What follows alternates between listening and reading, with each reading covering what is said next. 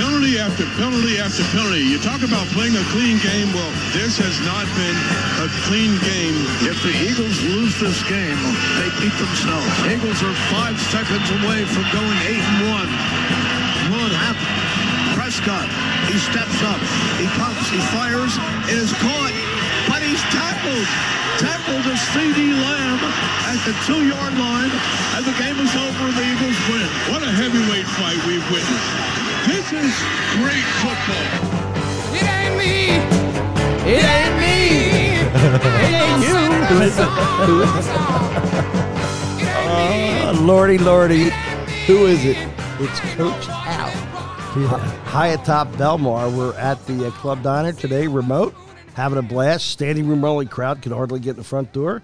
Have uh, my uh, son-in-law, Parrot. Nice to have you, buddy. Welcome to Speaking of Sports podcast. Thank you. It's great to be joining. Rumor has it that you're a pretty loyal listener. Yes. Is that a rumor? You attest No, it's accurate. Accurate. Is Yeah. Perry's mic okay? We got a mic check on Everything's Perry. good, yeah. And of course, we got the Whiz Kid back. So we have a full house today.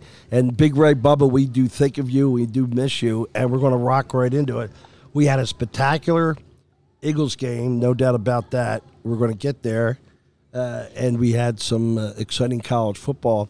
Uh, so we're going to start because we're anxious to talk about the Eagles and we'll bleed into that. But we're going to start with a crazy weekend in college football. Now, my son-in-law also happens to be, uh, the, let's call him the resident expert on all things Notre Dame. Uh, he's as good as anybody and as reliable as anybody I know on that subject matter.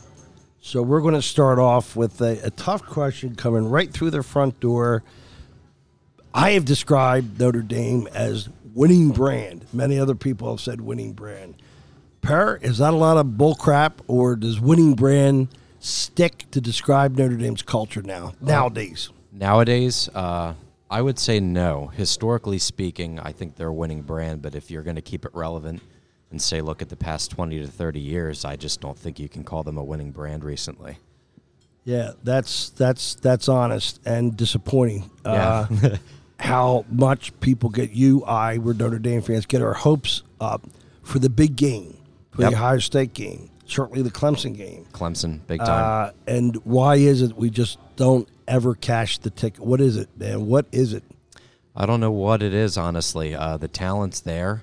Um, they're always bringing in very solid recruiting classes, especially recently. They've had a, a, a good run of bringing in top 10 recruiting classes. Um, but there always seems to be that one, maybe two games on the schedule that you're not expecting, and they just blow it. And um, it's- it's Preparation? unfortunate. Preparation?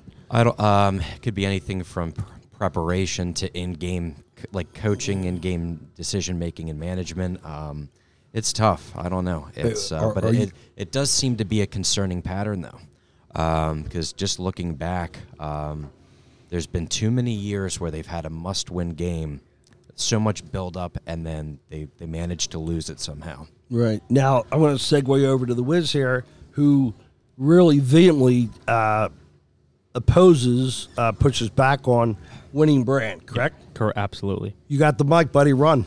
Well, I uh, I grew up a Notre Dame fan. You know, I'm almost 28 now. Um, I know better now. I, I shed tears for this team.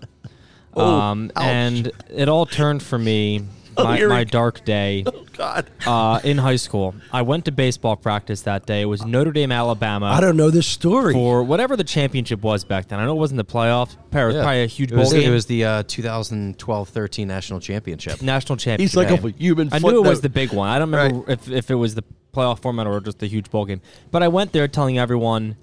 They said Bama's going to blow out Notre Dame. I said absolutely not. Notre Dame's too good, and um, it was it was nothing short than an, a massacre. Um, you know, call it whatever the high school massacre for me. And that day, I realized I'm done. I'm done with this team. I'm done with this brand. And and then all of a sudden, that everything started going bad. Now I can't even look at their uniforms. I don't like them anymore. It's just everything's the taste went sour. So yeah, I don't I don't believe Notre Dame is a modern day winning brand. I think they have a great history, obviously a very legacy with a powerful alumni and some good pros over the years. Yeah. But uh, it seems like too often we're sitting here, week eight, nine, seven, eight, nine in the college season, going, who's coming in next year to help us out because this season's over. and I think that's what we're where we're at again this year. It's tough, but I've uh, I've joined the other side. Nine and three team doesn't cut it. It doesn't. Culture Notre Dame. Yeah, I'll take this. And uh, before I get to Coach Al, um, a tough question uh, for for Perry.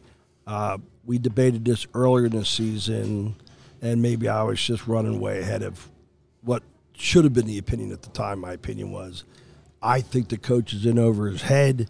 And I was saying back after the uh, Ohio State loss, after he had 10 men on the field, not once, but he opted to play the last down with 10 versus send the 11th guy out. And that, and they ran right up the tackle hole for the touchdown. Correct, Al? You don't miss Yep. a damn thing like him. And that's when I said, uh-uh. When I hear the coach say, we did the wrong thing, because if you send the 11th guy out and he's your tackle, what could go wrong? A penalty? Well, you're already in that jam. So uh, where's the downside of that, right? And, and he's probably using the word "we" because it was one of his assistants. Assistants, that's in- yeah. yeah, yeah, so- so we Yeah. opted to play the game that may decide the final four. You're going to assume you're going to beat Clemson. We opted to play that game last two plays with 10 men instead of 11. That's when I said I wouldn't have this guy back. What do you do with the coach for next year, Per? I personally would move on and find another coach to replace him. I don't think they're going to do that. Right, I think. Um, I mean, this is his second full season because after after Kelly left for LSU, Freeman took over, went to that bowl game, and then they went right into the next full season. So Right. it's only his second year. Um, I don't really like what I'm seeing so far because I agree. I think he's in over his head. I don't think his in-game management has been good at all. Um, I like him a lot. He's a very good recruiter. guy. He's a, he's a really good guy. Um, so it's nothing personal at all, but just looking at results. Right. I just am not a fan of what I'm seeing. Okay. But I, I'll be a little surprised if they let go of him. But I mean, we'll we'll see what happens. That the brass over there is not happy about a nine and three season. That's a perfect segue to Coach Al. Uh, what do you got on that? Well, Back I'm just knots? I'm Yep. just curious. As large of alumni situation they must have, how much pressure do you think Perry the alumni have in this and that? Because years back, I had a good friend of mine, lawyer, who was very faithful. He went there, a big contributor, and they did something out there that he didn't like, and he just stopped contributing. So. The point being, I guess Notre Dame might have the most alumni or best alumni throughout the country. At a guess, I don't. Do you think they have any input talking to the president or this or that? To, I think definitely because they contribute so much money and influence into the program. And, um, you know, especially another thing I, I think the alums are looking at is there was so much buildup with bringing in Sam Hartman as a transfer right. quarterback. Savior. Got a quarterback now. And everything seemed to really be rolling for them before the season started. They had a pretty good start, won the first few games, but then um, you know you get to that Ohio State game and they lose in a brutal fashion, and then it just seems to trickle. You go and lose to Louisville when your season was still technically alive. Right. That's a killer. And then you go and you lose to Clemson, and so even with all this buildup and the, the the new quarterback coming in from Wake Forest and Sam Hartman, you still you still lose three games, and so I think the alums are probably furious about it. Um, so I, I think there'll there'll probably be a lot of conversations. I again I don't know if they'll let him go, but um, I'm sure that there's going to be some heavy dialogue uh, once the season's done. or do you think your alum uh, wonder why you can't get that quarterback that Ohio State seems to get most of the time, or Alabama? What do you think the reason is that they are not even that get, not getting that quality of quarterback? and, and speak to developing a quarterback. Maybe they get it Yeah. sometimes and don't develop it. I I think um I think that's that can be very true, Chuck, because they've had some really good quarterback recruits over the years, but they they just never seem to have that guy who's like Fit the into the Heisman. system Yeah, they don't peak. Yeah. They don't Yeah. peak. They stay mediocre. Like right? they just don't seem to have that guy who has like just that that killer instinct that's going to go out there and take a game over in like a huge spotlight type Right, game. right. And that's uh in, in today's game you, you need that so bad. So um I, I don't I, I, I think part of it could be the developing and the coaching for the quarterbacks. But then part of it too from a recruiting standpoint might be some of these recruits based on their position, are going to look at what schools tend to produce the most NFL talent. So if you're a quarterback, you know which programs seem to push quarterbacks consistently into the NFL. Like Notre Dame puts a lot of linemen into the NFL, offensive, defensive. They seem to always produce really good tight ends. Um, but quarterback, I mean, who are you really going to look at that's going to the NFL and right. has done much recently? Oh, I can give you, you know, from my self-proclaimed wealth of worthless information, since we're talking Notre Dame. Here's how weird my old mind is. They had seven Heisman Trophy winners. Right. Right. And I know you know them. Wow, that's that's unbelievable. Yep, seven. Well- Wel- welcome back, Coach Al. Man. Well, how about this? Leon Hart, the first lineman to ever get it. real quick list. Yep. Angelo Bertelli, Johnny Lujack, Johnny Lattner, Paul Hornung, Tim Brown, and, and John Huarte. But who- they're all back in 1930, right? No, Metaphor- not- not all It was a them. joke. Yeah. No, Yeah. and and here's a great fact: In Horn, Hornung is the only Heisman Trophy winner Yeah. to come from a losing team. What's They the last Heisman. Trophy year wise? Yes. Tim Brown. Which is What's that? I'd say 88 or 89. all right. Yeah. So we're t- year 24. So we're talking about 40 years they can't develop a, a really good quarterback. Yeah. Your point was a legacy point. You were making about 40 years. Yeah. I dovetailed to your point with 40 years of quarterbacks in the NFL. BUSD bust. Your Honor, can we move on on that? And say, Yeah. Yeah. Well, you gotta know go- what? go- Yeah. Thanks. Yeah. I think you got to throw the word. I just thought about Bear Bryant. Bear Yeah. Bryant could Yeah. recruit just about anybody he right. wanted. Still That's didn't true. produce a quarterback. Yeah. It's crazy, kind of. Well, what is the final four when this thing's all said and done? Mm. Let's go around the table real quick, and then we can move on to the birds. I would probably go Ohio State, Alabama, Georgia. Um, trying to think of, of who else would be in that Michigan. four right did now. you mention Michigan? Michigan, yeah, that would be the four right there. No particular order either, but those four I could see being Well, I there. was, gonna, Coach? I was going to add the Alabama, uh, Michigan, and Oregon. I think. Uh, Oh, Oregon's It's- it's possible exciting. So to you watch. guys got Alabama coming out of the SEC, huh? Yeah, Okay. It's All pretty right. tough, you know. that championship game, you got Bama beating Georgia. Georgia. No, uh, no, I didn't stop and think, but uh, Georgia just seems to. Whether you think Alabama has more quality name Yeah. players, Yeah. Georgia seems to produce. Uh, and I'll give you a current fact too that I looked this up about a month ago, and the Eagles. For 20 years, never got anybody out of Alabama or, Yeah. Or Georgia. Bud, what's uh, what's the uh, final four? Are you not watching? Close Yeah, up? I don't. I don't know. Yeah, Chad's. I think Perry sounds good. Yeah, Chad's going to sit this one out. Uh, but uh, yeah, I'm aligned with you guys. I think Oregon does get there. Michigan, I think, is the best team in college football. G- Georgia, Alabama's hard to uh, project for one reason: the better coaching at Alabama is taking is gelling right now compared to when they played that Florida team. Week three, UF, whatever it's called, UCF. What's Yeah. the name of that team? UCF. yeah, UCF. UCF, Central Florida. All right, and they looked absolutely putrid. And you watch them beat LSU Saturday night, and I know LSU can't play Camden Catholic defensively, but Alabama was a totally different club. Yeah. That's coaching. That's player development. That's scheme right. The Saban effect. Yeah, who's up in the booth? Who's the offensive coordinator for Alabama, Per? Yeah. Tommy Rees, Tommy Rees from Notre Dame. Notre Dame, right? And look Yeah. where he's at right now. So uh, we're going to talk. We're going to segue over to uh, to Eagles uh, football. What's your feedback on the Eagles' big win over Dallas? Uh, I have my opinion. I'll go last. I'd like the the panel to go first. Well, it was a big win. Um, it wasn't the prettiest win, but you know, a win's a win. The NFL. They're not always going to be, be be pretty. Um, it was. It didn't look like we were going to win when Dallas went 70 yards in basically two plays, but we ended up making some big sacks. Uh, we got some pressure on Dak when it mattered, and that gave the defense that comfort where you know, you're looking at a 30 yard pass to end the game. It's just not happening. So it's a, it's a, it's a, I, I'm pretty happy with the win. I just hope Jalen's okay. His knee Yeah. looks banged up. But I'm happy. A win is a win, and we're moving on, and the, we're basically a lock for the first seed in the playoffs. That's so. Who do we play? There's nobody, no competition. If it's not Dallas, uh, more skill or more luck? I know it's both, but if you had to pick one, when you have one inch at the goal line, a step out of bounds, two fumbles they they recover, uh, and there there were some calls that helped Dallas, no doubt about that. But when you look at those four magnanimous plays, all went the Eagles' way because of some skill. Is it more skill or more luck if you had to pick one? Oh, more more skill. Agree. There's, yeah, I, I mean, I, and I, I can elaborate on, Yeah, on good, that. sure. Fumbles are more so a lot of reasons from skill. You're hitting Right. the guy hard enough. You're knocking the ball out. Mm-hmm. Um, you Strips, look at the strips. Dak, probably the most pivotal play of the game. That you know, I know we were talking about Dak uh, not getting the two point conversion because Brandon Graham hustling him down. He did hustle. That's a pure skill, skill, and really heart play right there. Great- You know, that's a great- Philly play. great point. Guy going hard.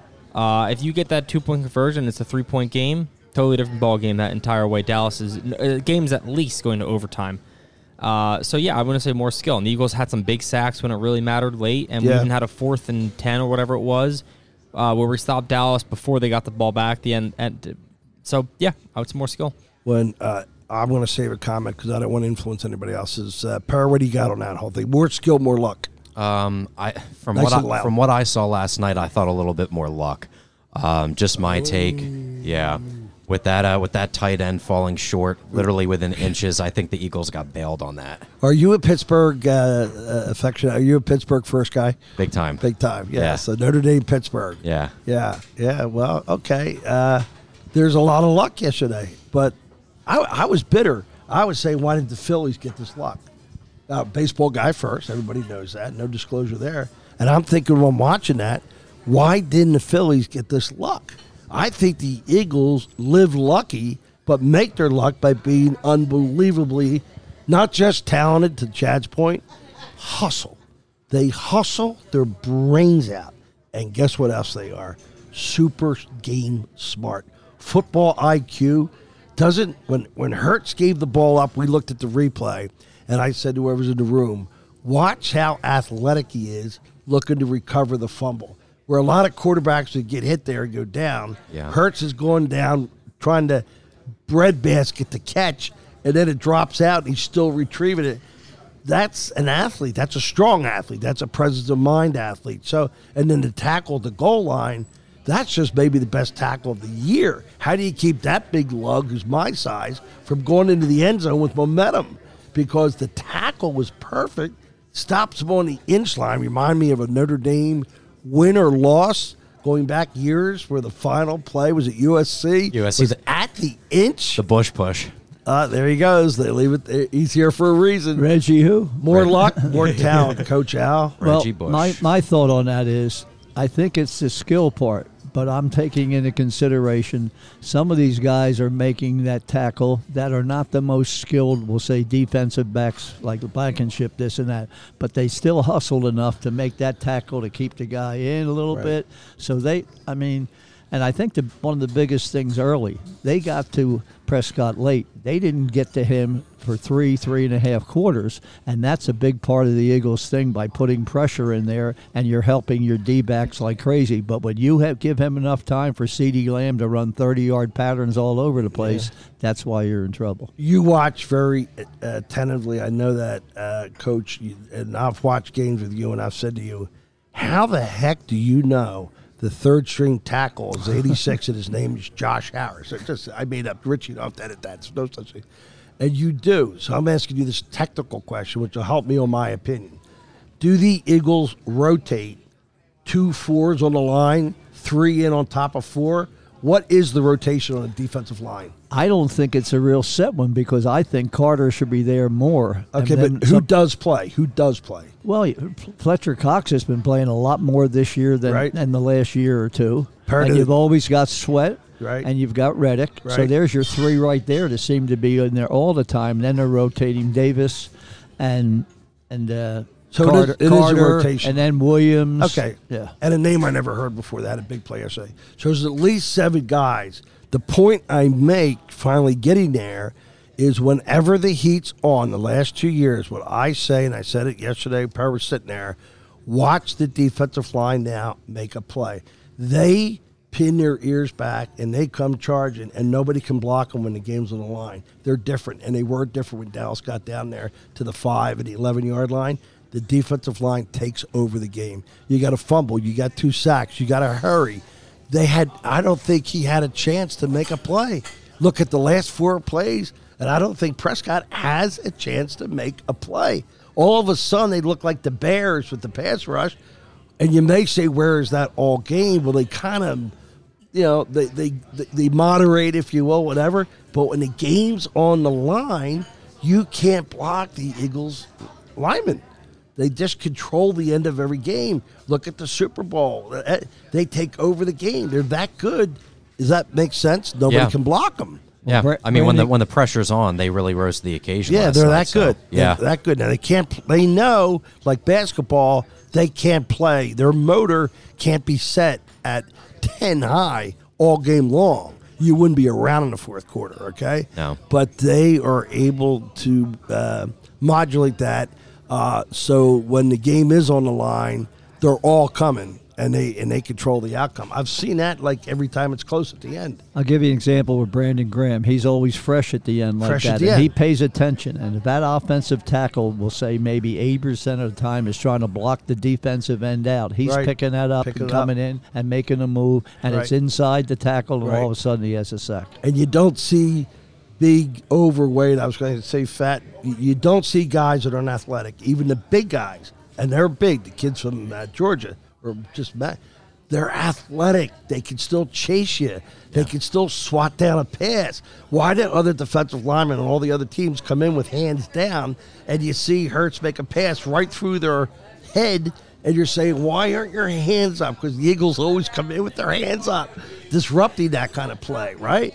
Well, it That's coaching, right? It doesn't seem to be enough where Davis and Carter are there together because you can't can't double team them both. But they seem to be rotating there where they're getting by with a double team on which one of them happens to be in there, and they're not getting the penetration we've seen in a lot of other games. Which you have to give credit to Dallas's offensive line. All right, now give me home field, yes or no. The Eagles end up 14 3, 13 4, and home field all the way through, Power? I, I think 14 and three and, and home field. I'm with you on that Yeah. 100%. All Yeah. right. they're just too good. Is there anybody that looks like they could come into Philly and upset them this year? Not in the NFC. Not no, in the NFC. No. Agreed. Well, it's a cop out a little bit, but we're still not straight about Hurts's knee. Yeah, I'm not, talking about the injury factor. Oh, Let's Oh, talk. The question Oh, is right now, teams. 14 and 3. But if, with Goedert, you might be losing him for the rest of the no, year. no. Let's assume health here. Okay. And my question is: Is there any team that could come in and beat us at in Philly? Uh, not that I see right now. that's a There's no. the inconsistency with San Francisco yeah, and, and of course, and Kansas injuries City. change the landscape. We know that. I'm the only one that I think could would be San Francisco. Yeah, I want to handicap that game if everybody's healthy. Everybody's healthy. The Eagles are five and a half point favorite for San Francisco, and I'm laying it. I'm laying it because you know what they are. Sorry, Tommy. They're a fraud. If they're so good defensively, I know they got crippled losing their quarterback. I didn't want to see that. I want to see teams always play at full strength. I've never, ever watched a game, even the Phillies game, and hoped that the opposition's elite players are injured so we get an easy win. That's not, you know, that's not my pedigree, right? Nope. Never would I ever wish for that. So when San Fran lost their quarterback last year, oh, I was absolutely just crushed. I wanted to see a really good NFC Championship game. Why then did the San Fran great D allow the Eagles to score 38 points? Oh, that's a good point. Yeah, where was Yeah. that D, bud? I'm, I'm, yeah. I mean, it didn't show up, um, but they also have Fraud. great offense. So I mean, it could happen. It's. I think the Eagles will be the favorite. I think we all agree. But could an upset happen? It's possible.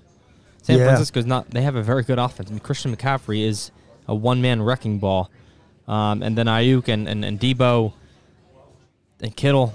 They they got a lot of weapons. If They Purdy do. has a They- good they- game, they, they can, do have they could- weapons, they can yeah. score at will uh, with a lot of teams. And the Eagles' defense didn't look so good yesterday. No, it didn't look great. Uh, cornerbacks great. really struggled. great. A big, you know, big play Slay and uh, It- Bradberry. They they had a lot of plays where uh, at times CeeDee Lamb looks like he could not be covered. I think that did play into my point about a little bit of luck yesterday too. Sure. Um, because I think the when the Eagles needed to make plays, they Nice did. Um, but uh, that that one play with the tight end though, I just keep thinking about that. If he just moves forward a bit more, like pivots a bit more, he scores, and that could have impacted the game for sure. Absolutely. Why, why does the why does the Eagles tight end from coaching know in that play to get the ball, catch it, and reach for the goal line, and our opposition's tight end bread baskets then cradles and says, "I'm going to give you the least amount of extra yards or inches in this case, where we would have done the reach, better coaching." Why does our quarterback know he's got to stay in bounds? Better coaching. We we are coached so damn smart. When you see a penalty nowadays, you're shocked to see it. How many illegal procedures? I mean, I know you had a couple, but they're so well coached. They play smart, and ultimately that will win games. Not to mention their will to win. Nobody brings it like the Eagles do, will to win, right? Kelce and the group, they play at, at max level, and they they will to win, man. They do find a way. You know, they the saying that uh, elite players make great plays. Look at the end of the Kansas City game yesterday, which I did not watch, so I'll sort of retell it from what I heard. But Tua apparently on third and fourth down didn't make a great play. On third down, he misses a guy wide open, so the radio said. And on fourth down, you have a the snap, whatever. Yeah, How snap. did you know it was coming that way? How did you know he wasn't ready yet to make those plays? It, it would Hurts have made those two plays. Well, third down, Hurts hits the guy wide open, touchdown, no doubt about it. So there's no comparison in my mind between Hurts and Tua. No comparison. Hurts is ready to win a Super Bowl right now. If he wasn't last year, he learned from that, and he really works to get better each week. And I think that describes the culture of the Eagles. They're working each week to improve on. They'll be bothered by that defense of that effort yesterday, and they're going to work to make that better. They're that smart. The, Sirianni's done a great job. I tell you what was smart yesterday with their tush push. Every other week it's been with 15, 20 seconds on that clock. Yeah. And two or three times, and you, you see Hurts move a little bit. And I think the defense is so worried, up, I don't want to jump offside. And then with three seconds to go, boom, they're quick. They're It's all synchronized so good and get that And it's yard. not a yard. They're picking up five yards on that every Oh, play. so- yeah. Per, why don't you just run the damn thing that way every play? Beats me. Can't Yeah. stop it. Yeah. But here's a question about the, the tush push. I want to start with uh, Wiz here. Why is your best offensive player uh, the receiver? Uh, help me out here. The name AJ Brown. Why is Brown in on that play alongside of Hurts yesterday? He's pushing uh, Hurts, and he's in the pile, and guys are at his ankles diving. Why would? What's he going to do to help the push? Why would you have your best skilled non-quarterback player in on that tush push? This may be way out, but somewhere along the, in this season, there's going to be that play, and all of a sudden, Brown or somebody's back there is going to pretend he's going to push and sneak out to the side. And if they don't have him covered, he might go down the sideline. I know that sounds way out, but they're going to do one or two different plays off of that situation. see it So it could K. be it could be an all season setup for I a one believe so. time in the playoffs Oh, the you Super guys, Bowl. you guys are making it outstanding. Give me some love. That's an outstanding point. I think it's a tad far fetched, but it's outstanding nevertheless. In other words, we're going to set everybody up to defend the tush push.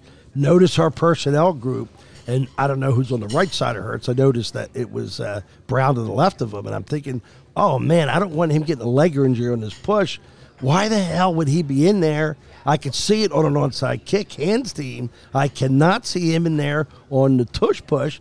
You're saying let the defense continue to gather in because we're going to spin this guy off. Oh man, and Goedert's back there also pushing sometimes. That's too. very Yeah. possible. That's very possible that they'll try to do that at some point. is point. it possible Yeah. that speaking of sports podcast just broke news that the NFL is not prepared for it yet? Is it possible? Uh, I think so. Here's a question before we jump off. There are certainly other things notable going on in the sports world to talk about. Uh, and before we get to the Texas Rangers winning the World Series, hats off, congratulations. What what a manager, man. Do I love that guy? Oh, do I love that guy. But let's answer this question. Um, I believe rushing is a very, very significant component of, of an overall successful team. Yes, there's been teams, throw only teams, that have fared well in postseason. i that's not my argument. But the Eagles have been in their 5,000 total yards each year, like 3,200 and 2,400 rushing. That's balance. You're not seeing the balance anymore. I was a pro Miles Sanders 5.0 four year Hall of Fame level numbers. Only four other guys have ever done that. I was very clear about that. Now, you could cite Exhibit A that he stinks on the team that he's on right now. Is it who is it? The Carol- Panthers. Carolina Panthers, yeah. now, I just think that's credit to the Eagles' offensive line. That's my exhibit A. The Eagles' offensive line. He he's here for four years. He averages 5-0. All of a sudden, you're telling me he's a 3.6 back. By the way, he averaged 6.2 yesterday. Uh, here's the question, and I I told you all Swift, and I love him. He's, he's from the prep, but I told you he plays out to be a bust over games played. Look at his career. He play, he starts great. So if you take out his two big magnanimous games of 200 yards and 180 yards, he's averaging 2.6 yards per carry. So the Eagles can now say that for the last four games, I may be off by a bit here, scooch, they're averaging 3.2 yards per carry, which is the lowest four game average since 1962. In other words, let's decodify the Eagles have no running game right now. Where is Miles Sanders? 5.0, he left town. Our running backs are averaging three. Now, it may not matter in a game where you play Dallas, but in a postseason, San Francisco can much easier scheme the Eagles when they don't have a prolific running game. I had to set the table the long way. Uh, ladies and gentlemen of the jury, that's who you are. Thanks for listening. But that's the question. When you can't run the football in postseason, you're much easier to scheme. Wiz, tackle that.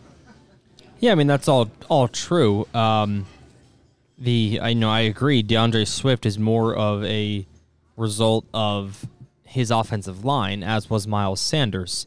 Uh, but the offensive line being so good means you can almost continuously rotate running backs every couple years uh, and get away with it. I'm, I'm not overly concerned with the running game because you look at good teams that win the Super Bowl, a lot of them don't have elite running games nowadays. I mean, how often did Brady do it with an elite running back, or Mahomes did it last year with the seventh round draft pick from from uh, you know from Vineland? Did you know that they had more yards rushing? Mahomes had passing in the Super Bowl win That- last year. Did, did you know fine. that?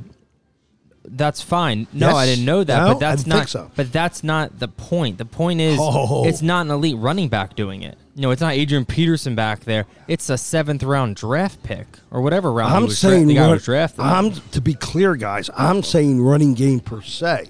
It may be Miles Sanders, but if you're going to be averaging three point yards per carry, they're going to scheme you differently. They're not going to respect the run. They're going to play Hurts differently. There's no doubt about it. Huh? Yeah, I mean, I get that for sure. Um, Do we miss Sanders? I think you miss Sanders. He's a Okay. dynamic running back. Okay, you said a no Um, vote on that, right, bud? no, I don't think they've really missed Sanders. I thought he was a dynamic running back. I thought Right. he fit the Eagles scheme really well. Um, and then, in, if you do play a San Fran with their front seven, right?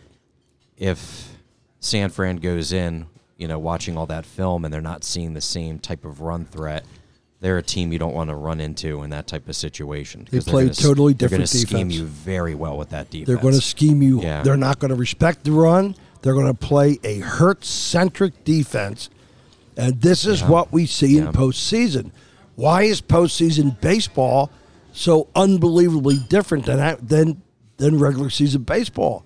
Because it magnifies it goes through the funnel where only the teams that are balanced that can compensate for the, teams that are really skilled in many different ways find a way to win regular season that's not the way it is so the phillies end up with an 826 ops and a 2.20 era do you know coach al the biggest yield delta ever in postseason between ops and era we'll talk about that in a second but my point is how different the postseason plays. To Perry's point, they're easier to scheme if you're San Francisco and Philly.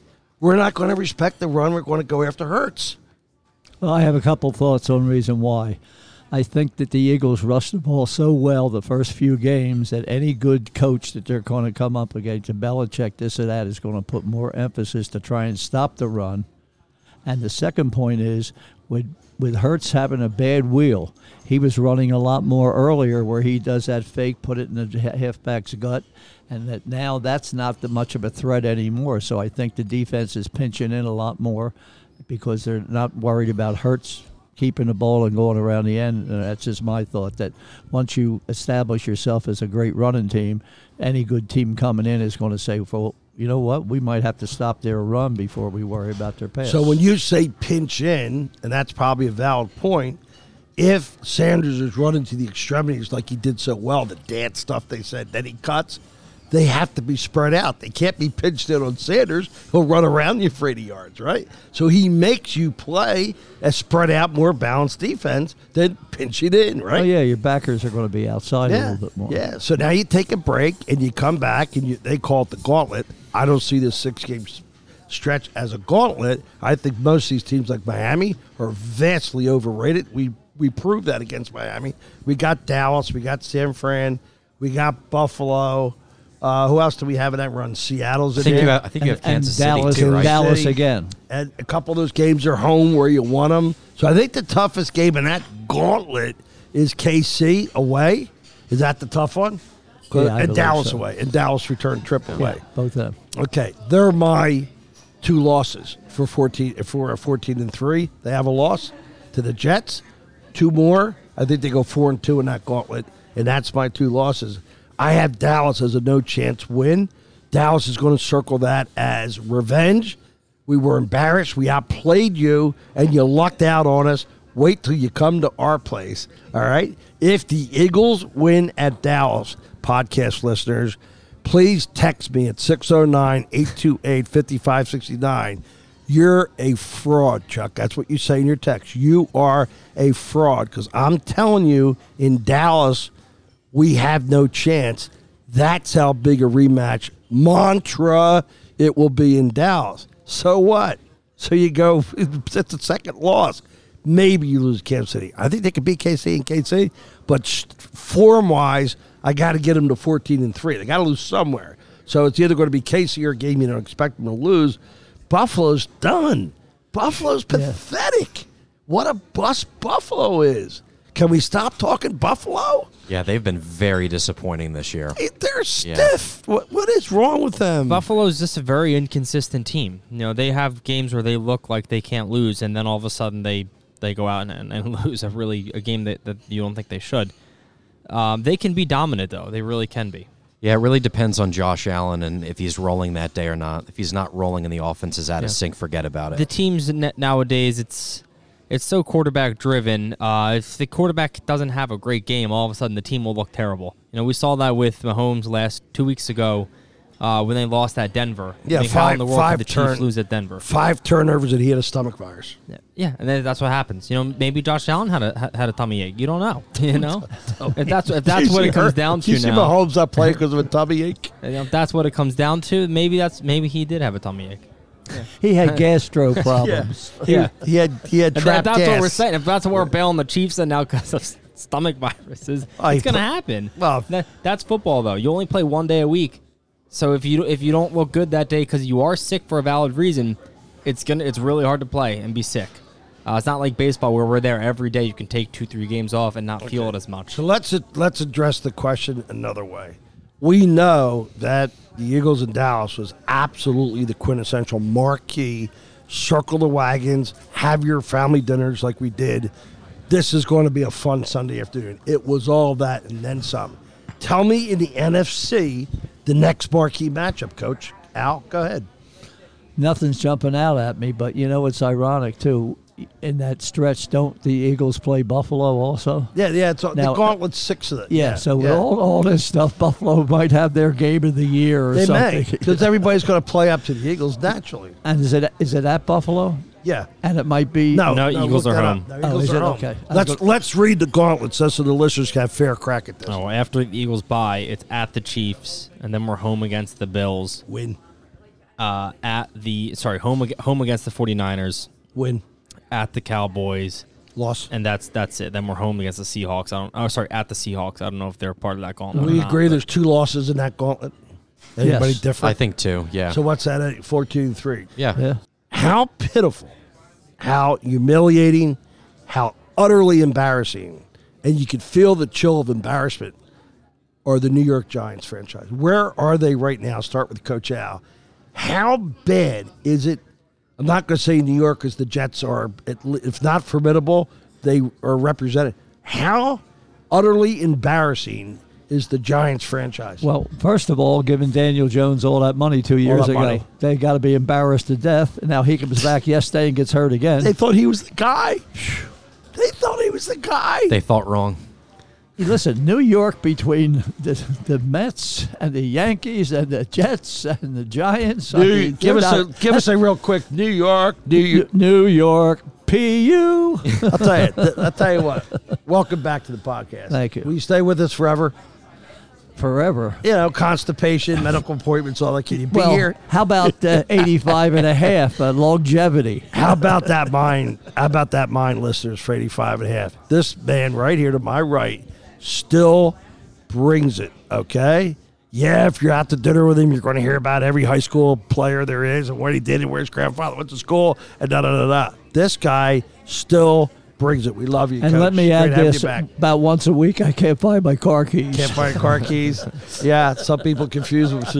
Para, what do you think about this dreadful New York Giants football team? I think they're a mess, um, and I don't. I think they've me- made repeated mistakes too, starting with Daniel Jones. I, I never really understood that pick. Then they in- invested further in him, and it's not paying dividends.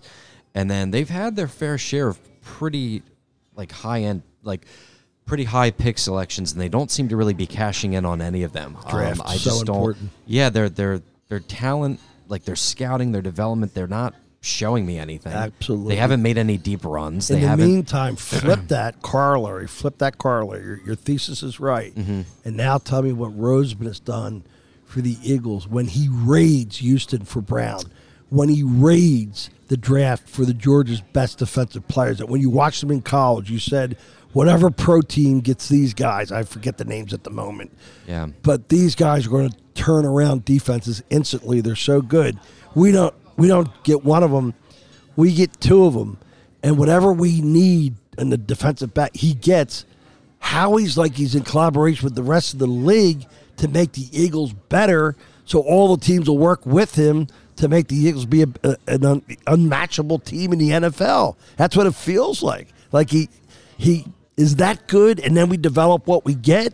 Yeah, I think it's a combination of the two. It's just it will it's night and day between them and the Giants It's as night far and as day. as far as that It's goes. 180. But I think yeah, with Howie, he's an aggressive guy. Yeah. Um, he's not afraid to go out there and make moves to get players he wants for the team. But the drafting has also been pretty good too Yeah. recently. Yeah, Um, you know, in- he took in- a lot of criticism for a lot of years. he did because. I remember that was something fans like ripped him for for a bit. But at least the the past few classes, I know he's going after Georgia guys. That's been a big headline, which is smart because Right, they're all right. really Pedigree, good players. Yeah, culture, pedigree, ready to go, lock and load. So between some of the recent drafting and then his acquisitions, you know, in the market, I think he's doing a really good job. and they're built to win for a while. This is not a one and done. We're 36 years old, average age. I don't think so. This is a Yeah. quarterback who's 24.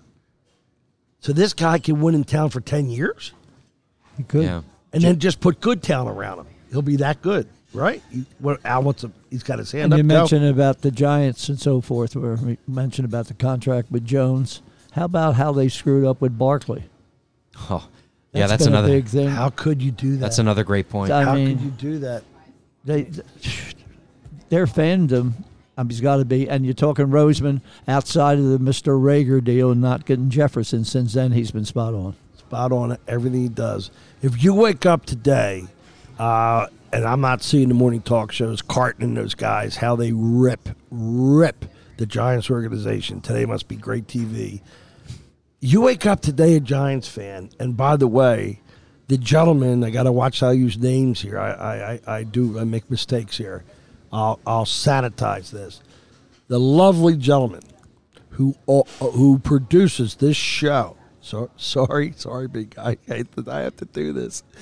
Is a rabid Giants fan to the point where I ask myself, "What does he see? How can he be?"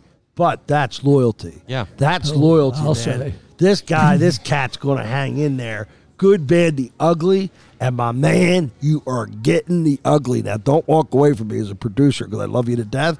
But I got to tell you, my man, I haven't used your name here. Well, I think your first name's fine. Eh, You're stuck with this team, and they're they're not coming out of this funk with that quarterback, that coach, and and a dis disinterested Barkley. The point he's going to get hurt. Something's going to happen to him. You're not going to win with the star running back and only you're going to wind up after drafting him so high getting right? noth- nothing Nothing. him. So they're sunk. Five year, ten year deal, right? They have to go back to scratch with a new QB. Oh man, what's your reaction to that, Wiz? Yeah, they probably do. And by the time they get good again, you know, Barkley will probably be retiring. So Right. It's tough. Um, if it, yeah, it's not in a good spot because Daniel Jones is not the answer No. there. Um, they are uh, they put a lot of money into that guy, and he's just he's not going to give them the return. So they're going to obviously uh, go down with the ship on that one. Um, maybe for another season or two before they realize probably he's not the guy. Right. And then at that point, you're just trying to restart, and it's hard. Alternatively, uh, Wiz, stay on it. You see, Dallas is good enough now to compete for the next five years. I don't know how old uh, the QB is. Thirty-two. Is he older than that, Prescott? About No, that? no, I think that. Okay. Yeah. And they have uh, the guy Lamb looks sensational. CeeDee Lamb is a great. He's not receiver. 32. He's No, he's He's a young 20s guy. all right. And as we know, they rotate running backs and say that's not going to stop us. They don't have a great running back right now, but they all are missing an all-pro cornerback that got hurt in practice. Does anybody remember his name? Diggs. Diggs. Yeah. Man, The- you, the other these two, Diggs. How much heat do we have? Yeah. welcome that, to the podcast. That was a that was a painful loss for them. our welcome to our new color analyst. Yeah. my man, the dean's in the house. Comes up with the name when you need it. Diggs, dig the Diggs, but he was missing yesterday. With him, did they maybe win the game? Possibly. Possibly. Yeah. And a couple unlucky plays, lucky go their way, they win that game. But they do make plays when they got to that. that Well, franchise. Brown wasn't wide open a whole No, lot wasn't. yesterday. They, they, that was their focus to shut him down. Who wouldn't double team In him? fact, Hurts threw very few incomplete passes, and one of them was, was into triple coverage with Yeah, Brown in did. the end zone. And y- do you hear Brown's post game comment? He goes, "Yeah, they double teamed me a couple times. Who the hell can play that that man one on one?" But apparently, well, the Eagles also lost people in the backfield, and one guy had a horrible game. What's his name back Rick, there? Ricks, the The- And the other guy, the f- Blankenship. Blankenship. Blankenship. Apparently, Yeah. my text. Yeah, I my saw your phone was- text. Yeah, blowing up with how bad he was. and who was it that on your text said I could tackle her? Yeah, I don't know. I, yeah, yeah, yeah, yeah. Then I had the guy that texted me right after the Clemson game. I got to tell this story. He and I go at it, uh, and I have been calling Clemson a fraud. But I used Clemson in my in our room betting on Saturday. I, I took Clemson right after the last snap. I get a long text from Mikey J that, see, I told you so. Clemson would beat Notre Dame. I said, what are you doing? Send this to me after the game's over? What the hell? You got to send this before the game if you want to be on this show, Not right? only that, you want to be a very rich better. yeah, yeah, yeah, yeah, yeah. Uh, Johnny Come Lately tells me about how, how we knew it was going to turn out. a little bit of baseball in the remaining minutes we've got. No, it wasn't the Phillies that won the World Series. The Texas Rangers. We hit better. We pitched better. Boy, did we pitch 2.20. But we didn't make it to the World Series. Wiz, how come?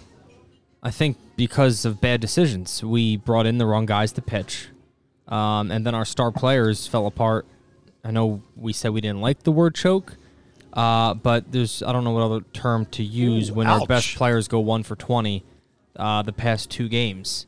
Um, they fell apart. The everything fell apart. So it's it. I mean, uh, for my in my eyes, it all started with Game Three, bringing in Kerkering instead of Alvarado. Move that made no sense. You lose Game Three, all of a sudden it's a anyone series two one.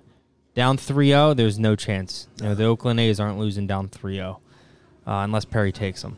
Ooh, But- a little dig you know, on the end. I, I think just was, it was bad decisions by Topper. You know, for having a good postseason, I think he had a horrific CS, and um, obviously the star players don't want to use the term choke. Call whatever you want. Oh, one for twenty is one for twenty, and that's not choking. I don't. I don't. I don't know what is. Are you going to denounce choke or are you going to let it in, Per? I think that's fair. Ooh, wow. I think it's Man. fair. mean, what else could I you mean, call I it? mean, I mean, Chad has a really good point because when it really mattered, there just wasn't the production there. But Right. then, I mean, the, to Chad's other point too, because there's two parts to this. Some of the in-game decisions were really brutal. Right. Um, some of our, our decisions with the pitching really came back to Yeah. bite us. I think. How does Kerkering Power get put into the big stage ahead of Walker? Not only did he win 14, 15 games, he's a seasoned MLB pitcher who's ideally qualified maybe to get a couple outs, okay? A veteran pitcher Yeah. who's played on a big theater, big stage. Instead, we bring Kerkering in, had to be petrified, okay? And we ask him in that spot to pitch at peak performance level. Is that fair to him? I don't think so. I didn't think so either, man. So, uh, and I, you know, the reason fans, you may be thinking, why wouldn't we? What they'll tell you, management and Bo, with Bo was on the show last week. If you listen, if you didn't listen to the last show with Boa, please do. If you didn't listen to the show before that with Angelo, uh, Catalbi, two really, really, the feedback has been you know off off the grid. Boa says you got to keep Walker and the other long uh, pitcher, Chad Lorenzo. Is it? You got- Lorenzen, yeah. You got to keep those guys available for long if the game gets tied up in the ninth and plays to 18 innings. What you can't say to the other team is, you win, we're out of pitchers. So you have to have a safety net, and apparently all teams do. Would you like to join the podcast? Give you a headset? No. Okay. Thank you. Uh, just a little live interaction here. Don't have to cut that, Richie. It's all human. It's all live. It's all no. Uh, no, nobody, nobody in the diner wants to put the headset on. We've asked 150 people. no luck. Anyway, we, we play right on through that. But uh, I just thought it was unfair to Walker. I thought it was unfair to a name that no one yet has addressed in the postseason. And I want Coach Al. No one has mentioned why no Sosa. Go ahead, Coach. I have no no idea why. And my thoughts, as far as you know, I don't want to use the word choke. I think mismanagement, or afraid to change your lineup, and saying, "Well, I've gone with it and got this far." Now, as far as Walker, my theory is, and there's there's a guy that probably five percent of people around don't know that he won 15 games. He stayed on that 15 for a long while. He was by far their most winner. But he has a habit, if you can look it up, in the first inning or so, giving up runs with a couple walks. So you're not going to bring a guy like that in the seventh or eighth a inning fabulous and, point. and take a chance on him being wild before he settled down in other games and threw two through five very well, but always had problems in the first. Right. And I think the skipper, you got to. You coached a lot. I coached a lot. Whatever. When you're down to the nitty gritty, Alec Bohm, you could see he was falling off a lot. You can't have him there. You need someone to protect Yeah, Harper. we beat this and with how, Boa. Yeah. yeah, and Yeah. how obvious was that when Harper, with all the balls he got Yep. and, the few strikes he Yep, saw, yep, and yep. you can't have that. 96 balls Guess and 32 what? strikes. I'd rather have left left there instead of Yeah. that left right And- and, put Schwarber fourth and try somebody else up front in the lineup. we we showed Boa, we articulated to Boa that of the 13 playoff games and Schwarber's five home runs, only one marginally had an impact on the game. The 5 3 win, but it was a solo home run. If you take one down, it's a 4 3 win, but I allowed it in. So I'm going to say that was impactful to a win 5 3, A solo home run if you had taken those five home runs and put it in the in back of Turner and Harper's on base, which is like 68 times, do you think he ends up with six RBIs like he That's what I was going to say. I was waiting for you to say that. The RBIs tell you right there. There is no pushback to way better run production if Schwarber protects Turner Harper. There is zero mathematical analytics pushback to that comment, and it's magnanimously different. It's not close. So if I did have dinner, which which Bo he mentioned he was going to try with Topper, Bo said, "Would you give him a lineup?" My respectful answer was only if he asked. If you wanted my input, I would gladly, but I would then support the lineup, not just with analytics, with common sense, with baseball logic, how the other team feels about it. I got to tell you something. Turner gets on, he's 40 for 40 stealing bases. He goes. He's on second, Harper's up. You, are you already in the jam? How are you going to pitch Harper now? Are you going to give him 94 balls before you give him two strikes? What are you going to do with Harper now? Turner's on second, okay? You got a problem. So you walk Harper to pitch around him. Now you got second, first and second, nobody out, Schwarber up. What are you doing now, coach? You have to throw Schwarber some strikes? You ain't going to walk the bases loaded, are you? No. You going to walk the bases loaded? No chance. Chad, you going to walk No. the bases loaded? Well, we just proved it makes sense. There's no pushback to that scenario I just established. N O N E, none. So if I'm having dinner with Boa, and we will, and I'm having dinner with uh, Topper, that's the table I set. And you guys all agreed there's zero pushback to that, right? Well, the other thing is too, like the one game where Turner's trying to put down a bunt, with the man on second, Yeah. And all of a sudden he doesn't get it down, and then Harper hits a long fly ball, and and you got to manufacture runs. You know that you Yep, got to yep, make yep. situations happen. Get the bunt down. It could be thrown away, and this Right. or that. The worst it's going to be the man on third and one out. Right. Now you change a whole different thing to maybe the way they play Harper. Right. Get the There's lineup so right, many coach. things. All right, so what we're going to do here, we, we touched on baseball. We went pretty extensively with the Eagles of Notre Dame. We're going to have to rant or rave. We're going to let uh, the whiz kid bat lead off. He's familiar with that position. Rant or rave. We'll keep it to a minute. Go. I will uh, rave on the Eagles, the NFC leaders, Super Bowl favorites, and uh, a good a good win yesterday against the very very strong Dallas team. Uh, a little bit of luck, a little bit of skill, a little bit of everything, but a win's a win. And uh, Eagles are in a great position now to enjoy the bye week, take some time off, get healthy, and come back strong for the next four tough games. Five tough games, right? Well, I don't know if. Seattle is the toughest. Okay, you're right. Five. At least All right. four. All right. Very nicely articulated. Per. I'm going to rant about Notre Dame. Big shock. Um, after losing that game to Clemson, I just you drop you drop to, to I mean, in a best case, if they win out, they, they go to nine and three, which I think they will. But now you, you can't even go to a New Year's bowl game. You're gonna go to like the Cupcake Bowl, and Well- it's just it's Two more It's just- losses, they might go to the toilet bowl. I Yeah, mean, you exactly. know. No, no, the, the Bellmawr Diner Yeah. Bowl. Here. It's to be played in the parking lot. you know with with all the hype and all the energy. Oh, God, I'm feeling it. You know, it, it's one thing with the Ohio State loss, but then Right. you, you you lose to Louisville and to Clemson. Right. Just just wrap it up. It's just it's that's my rant. It's just terrible. You you are you are disgusted at this matter. Yeah. We're at an hour. Uh, cut. Sorry, Richie. You're disgusted at this point. Yes, absolutely.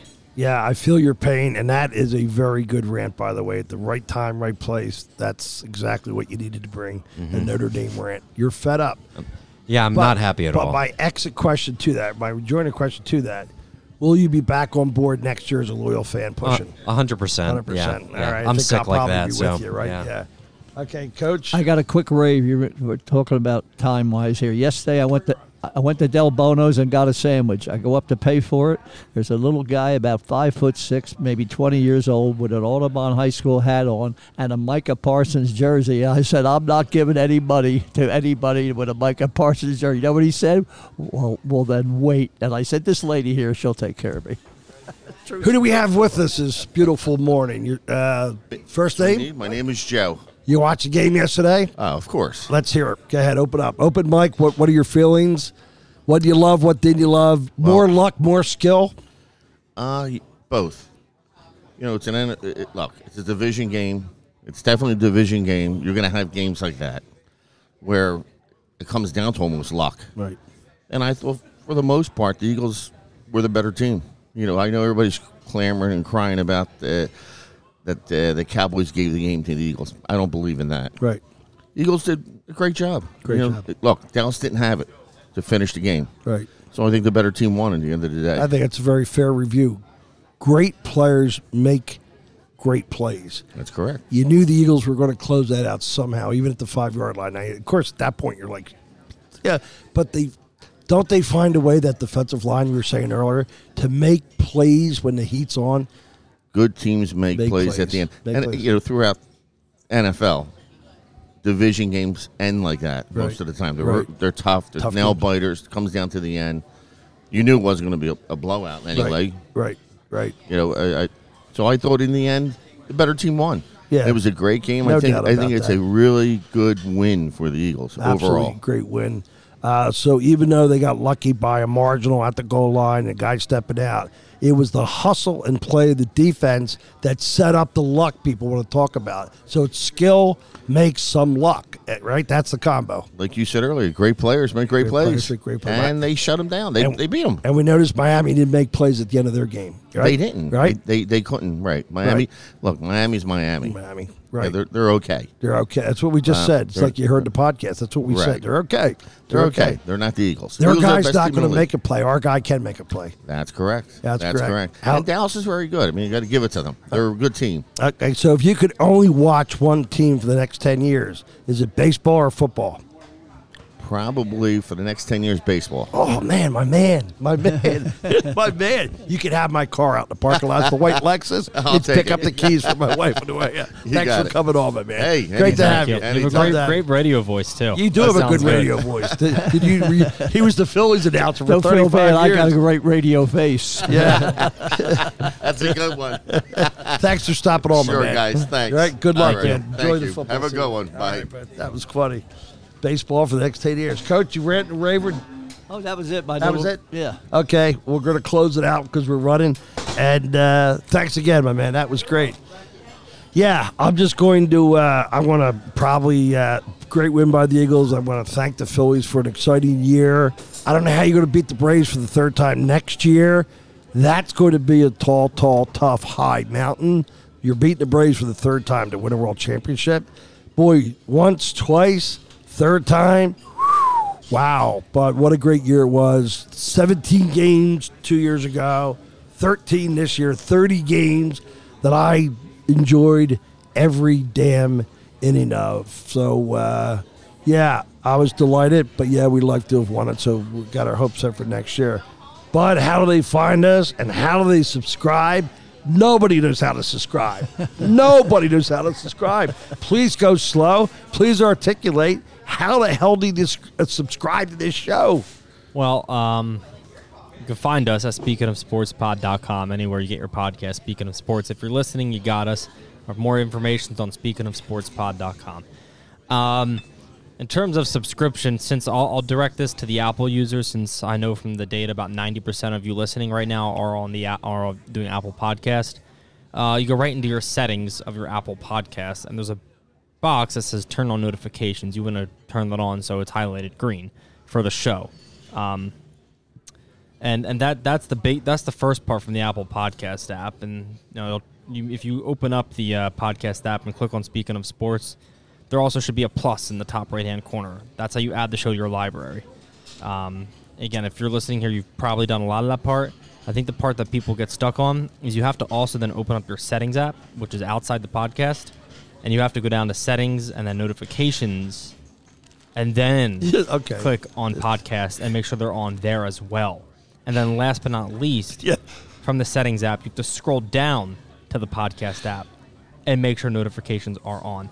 I think there might be a glitch with Apple because it shouldn't be three spots. It's not Apple's kind of mantra uh, to make things difficult. But I've noticed even with the, all those three things on, I don't even always get notified, and I know exactly when that show is coming out.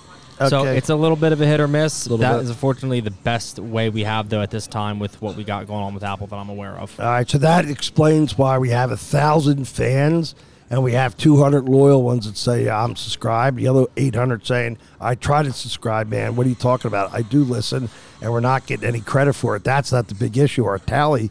We want you as a, a subscribed listener and chartered member type thing. And if you could do everything that Chad just told you to go through, you can also build a rocket and ship it to Mars. You want to get a hold of me, 609 828 5569. Uh, The Wiz, uh, my son in law, Perry. Perry, thanks for coming on with us today. You added great content. Great. Uh, Coach Al, having you back. Fantastic. Quality makes the show better. And thank you all for listening. Go Eagles. They uh, deserve the week off. And uh, Mrs. G, thank you for your help. And uh, that's over and out. We done? We're out. Yep. That's a wrap, baby. Have a good week. God bless America. Bye.